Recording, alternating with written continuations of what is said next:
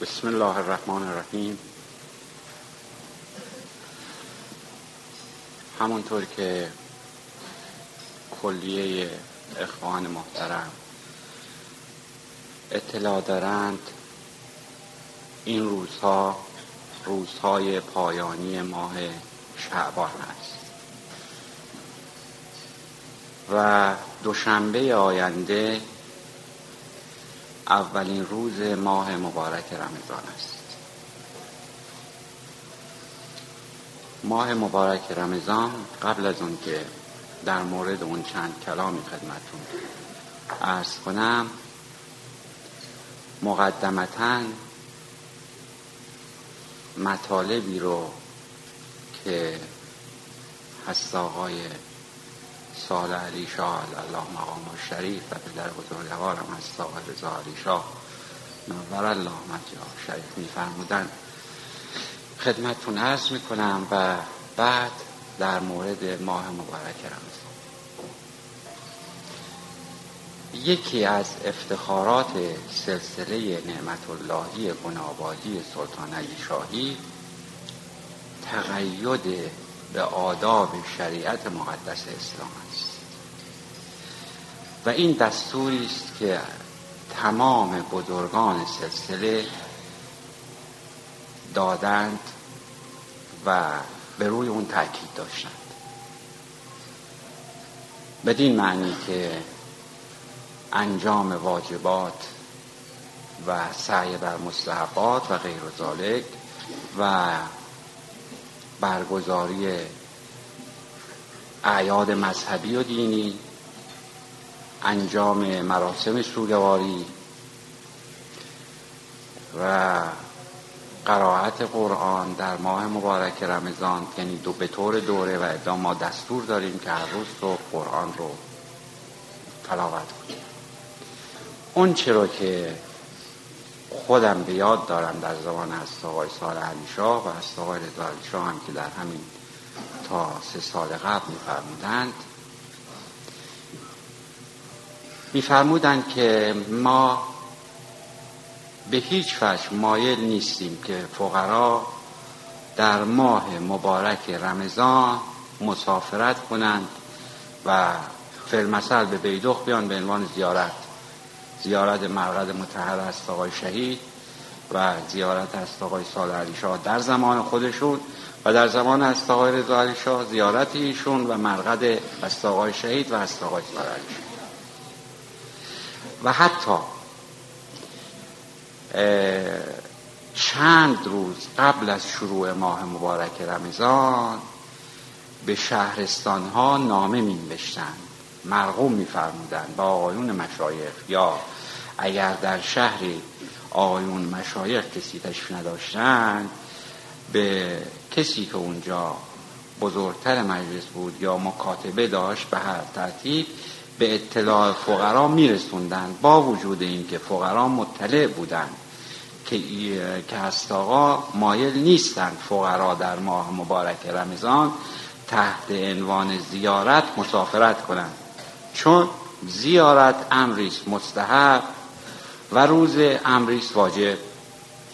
اگر فرض بفرمایید که برای زیارت بخوان دو روز سه روز به بیدخ برهند خب طبعا روزشون با نمی‌تونن بگیرن. امر واجبی رو کنار گذاشتن برای یک امر مستحب.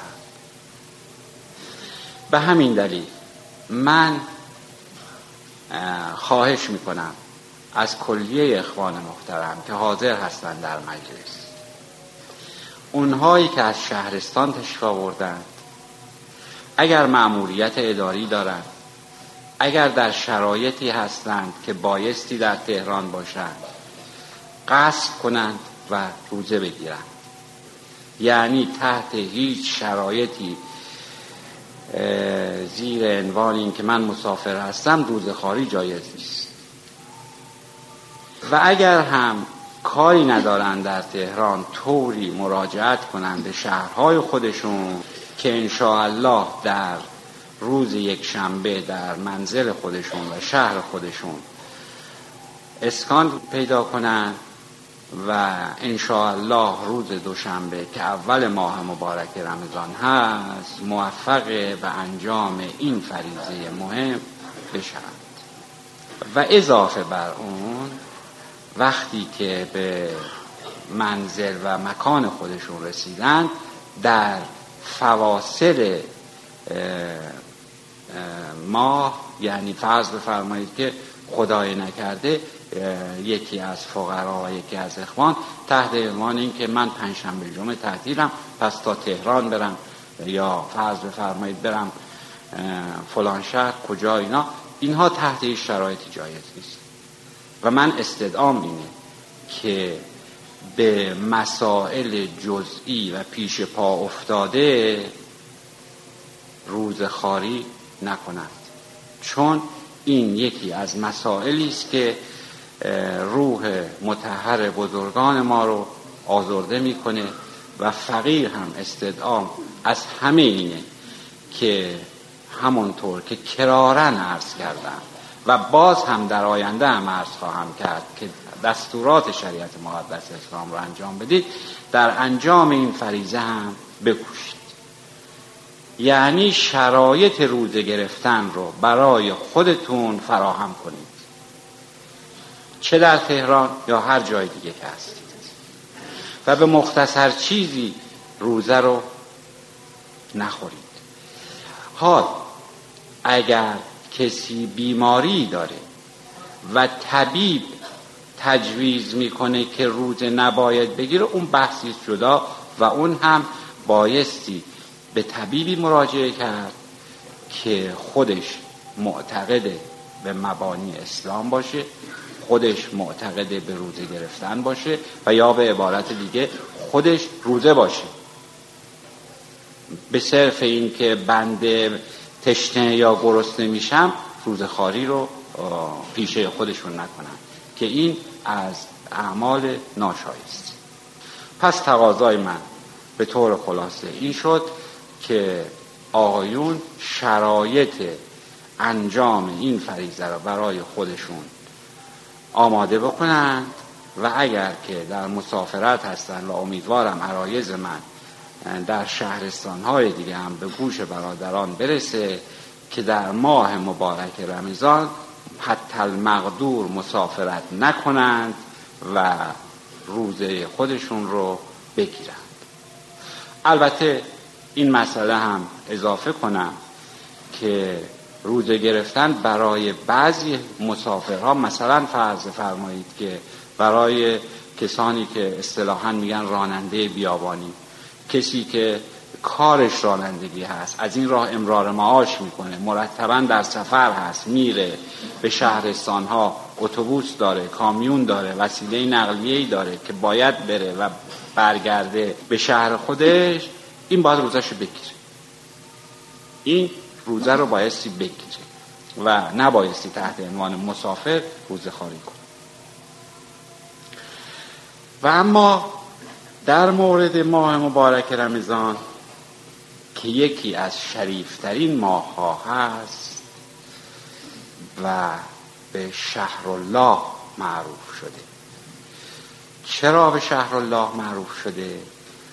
برای اینکه یکی از مهمترین فریزه های دینی ما در این ماه است یعنی روزه. و از طرفی ماهی است که قرآن بر پیامبر نازل شده که به همین دلایل است که ماه مبارک رمضان رو شهر الله گفتند رمضان در لغت مستر است. مستر است به این معنی که گرمی و داغی رو معنی میده. چرا گرمی و داغی رو ما در رمضان می‌گوییم گرمی و داغی؟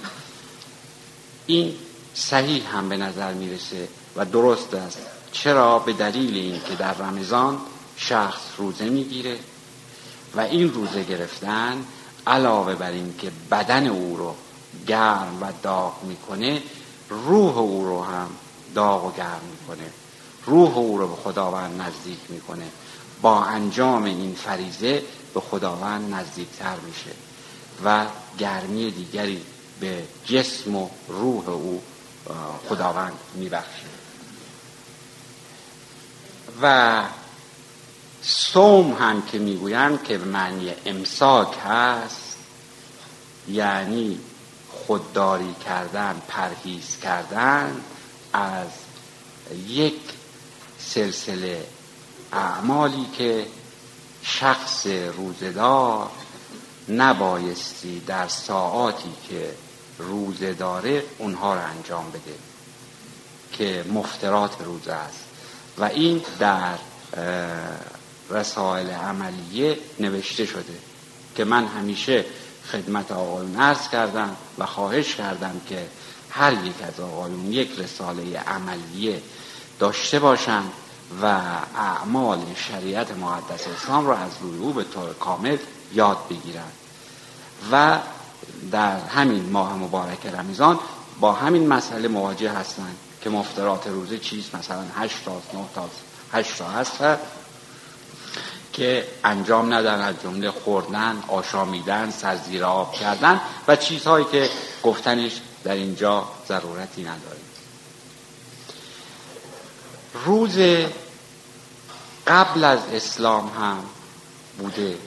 مثلا در دین یهود روزه سکوت بوده. ولی در سال دوم هجری دستور روزه توسط خداوند بر پیامبر نازل شد و پیامبر هم این امر رو به مسلمین ابلاغ کرد و از سال دوم هجری روزه معمول و متداول شد که یک ماهه رمضان رو بایستی روزه گرفت.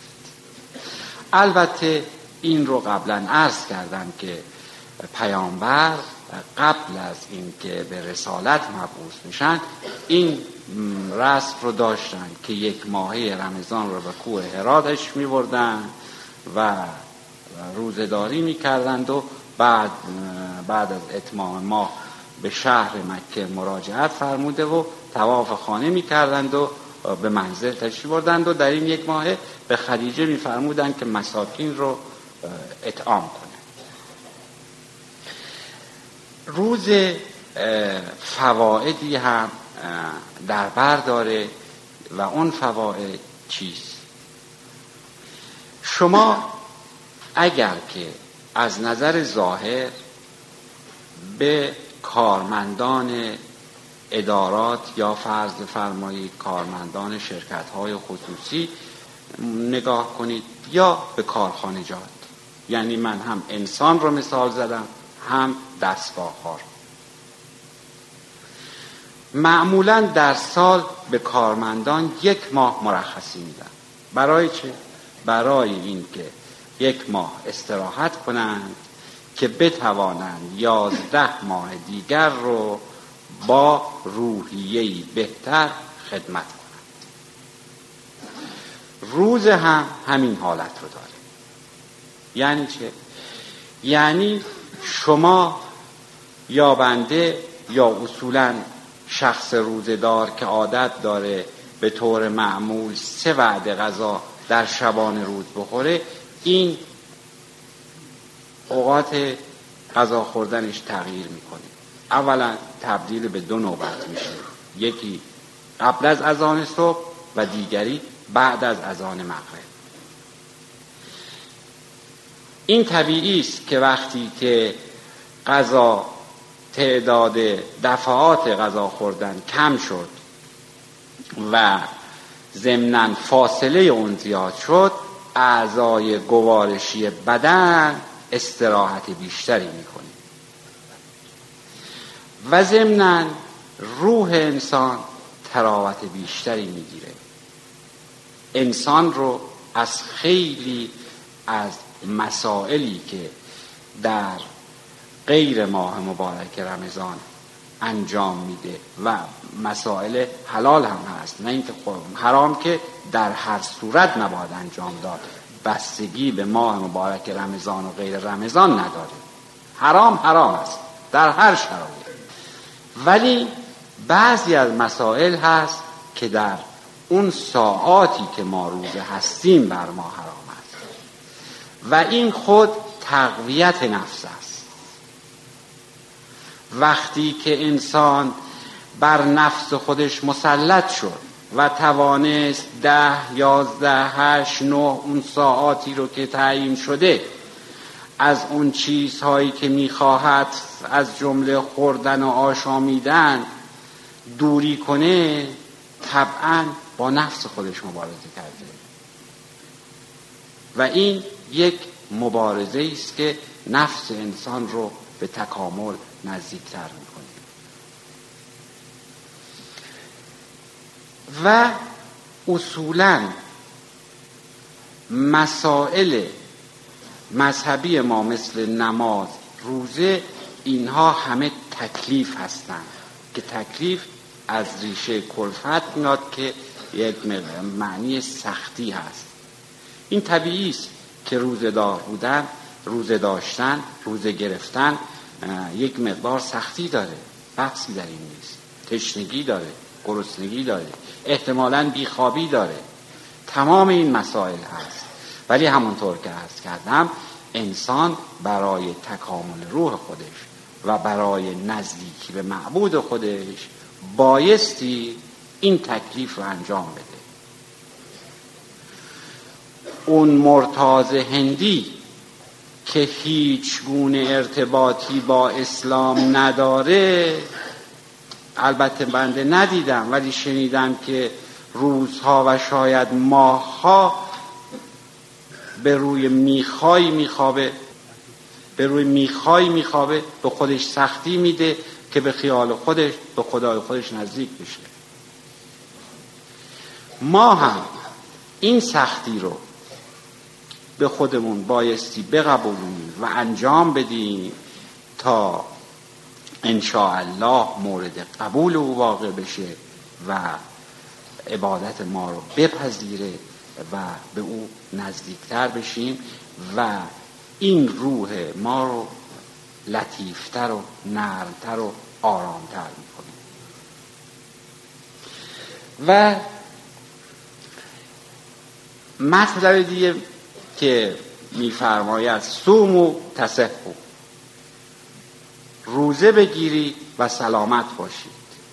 این در دنباله همون عرایز هم هست که در زمانی که شخص روزدار هست اعضای گوارش بدن او کمتر کار می‌کنه و خب طبیعیه که چیزی که کمتر کار کنه فرسایشش هم کمتر خواهد بود. سوم و تصحو. روزه بگیرید و سالم باشید و صحت خودتون رو حفظ کنید. پس روزداری در سلامت ما هم در سلامت روح و جسم ما هم موثر است.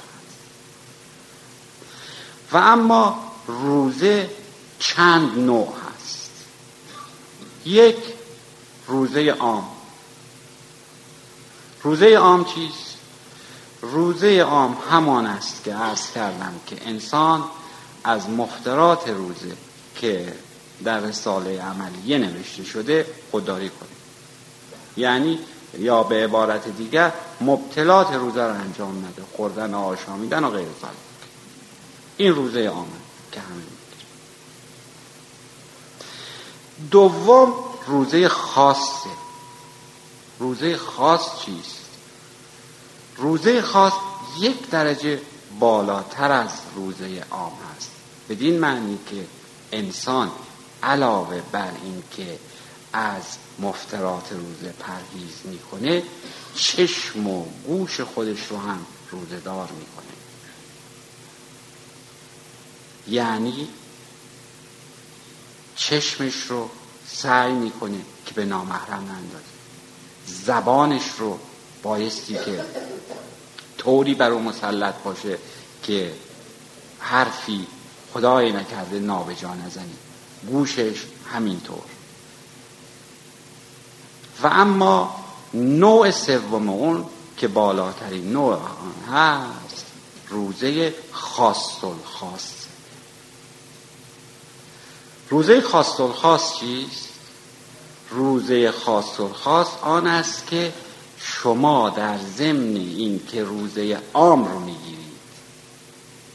روزه خاص رو هم که ارز کردم که چشم و گوش و اینها روزه هستند می‌گیرید. دل رو هم به یاد محبوب می‌کنید. این بالاترین مرحله روزه است. یعنی شخص اگر بتواند خودش رو در مرحله قرار بده که روزه خاص و خاص بگیره در اون صورت میزبان او در افتار کیست؟ محبوب است. معشوق است. و در این صورت است که انسان بایستی در تمام مدت وقتی می‌گوییم از جهت ذکر دوام و فکر مدام همین مسئله است که دمی رو غافل از اون این روزه خاص و خاص است که علاوه بر این که اون دو مرحله رو که عرض کردم انجام دادیم مرحله سوم رو هم که قلبمون هم به یاد او باشه به یاد اون کسی باشه که این دستور رو به پیامبر خودش فرمود که به ما ابلاغ کنه او رو در قلب خودمون داشته باشیم و همیشه با او باشیم. و حدیث قدسی است که حدیث قدسی حدیثی است که از خداوند نقل میشه که خداوند میفرمایند از سومولی و انا اجزابه. روزه مال من است و من پاداش اون هستم. پس چه چیزی بهتر از این که پاداش اون خود خداوند باشه؟ انسان اگر بتواند کاری رو انجام بده که خداوند اون چنون از اون رضایت داشته باشد که چنین پاداشی به او بده واقعا قفلت کرده اگر انجام بده. کوتاهی کرده. و چیزی را از دست داده که شاید به دست آوردن اون به این سادگی میسر نباشه و ممکن نباشه. و از طرف دیگر حدیث نبوی است. یعنی حدیثی است که از پیامبر نقل شده که این ماه زیافت الله است. زیافت الله یعنی مهمانی خداوند. باز همون عرضی که کردم یعنی در این ماه میزبان خداست. خود خداوند است که در این ماه میزبانی می‌کنه و از ما پذیرایی می‌کنه. و از همه اینها که عرض کردم بگذاریم مسئله مهمتر تاریخی که در این ماه متاسفانه به وقوع پیوست مسئله ضربت خوردن مولای ما علی ابن ابی طالب علیه السلام وسیع و خلیفه و جانشین رسول خدا صلی الله علیه و آله و سلم در سحر نوزدهم ماه مبارک رمضان بود که اون حضرت خودشون این مسئله رو خبر دادن خبر می‌دادند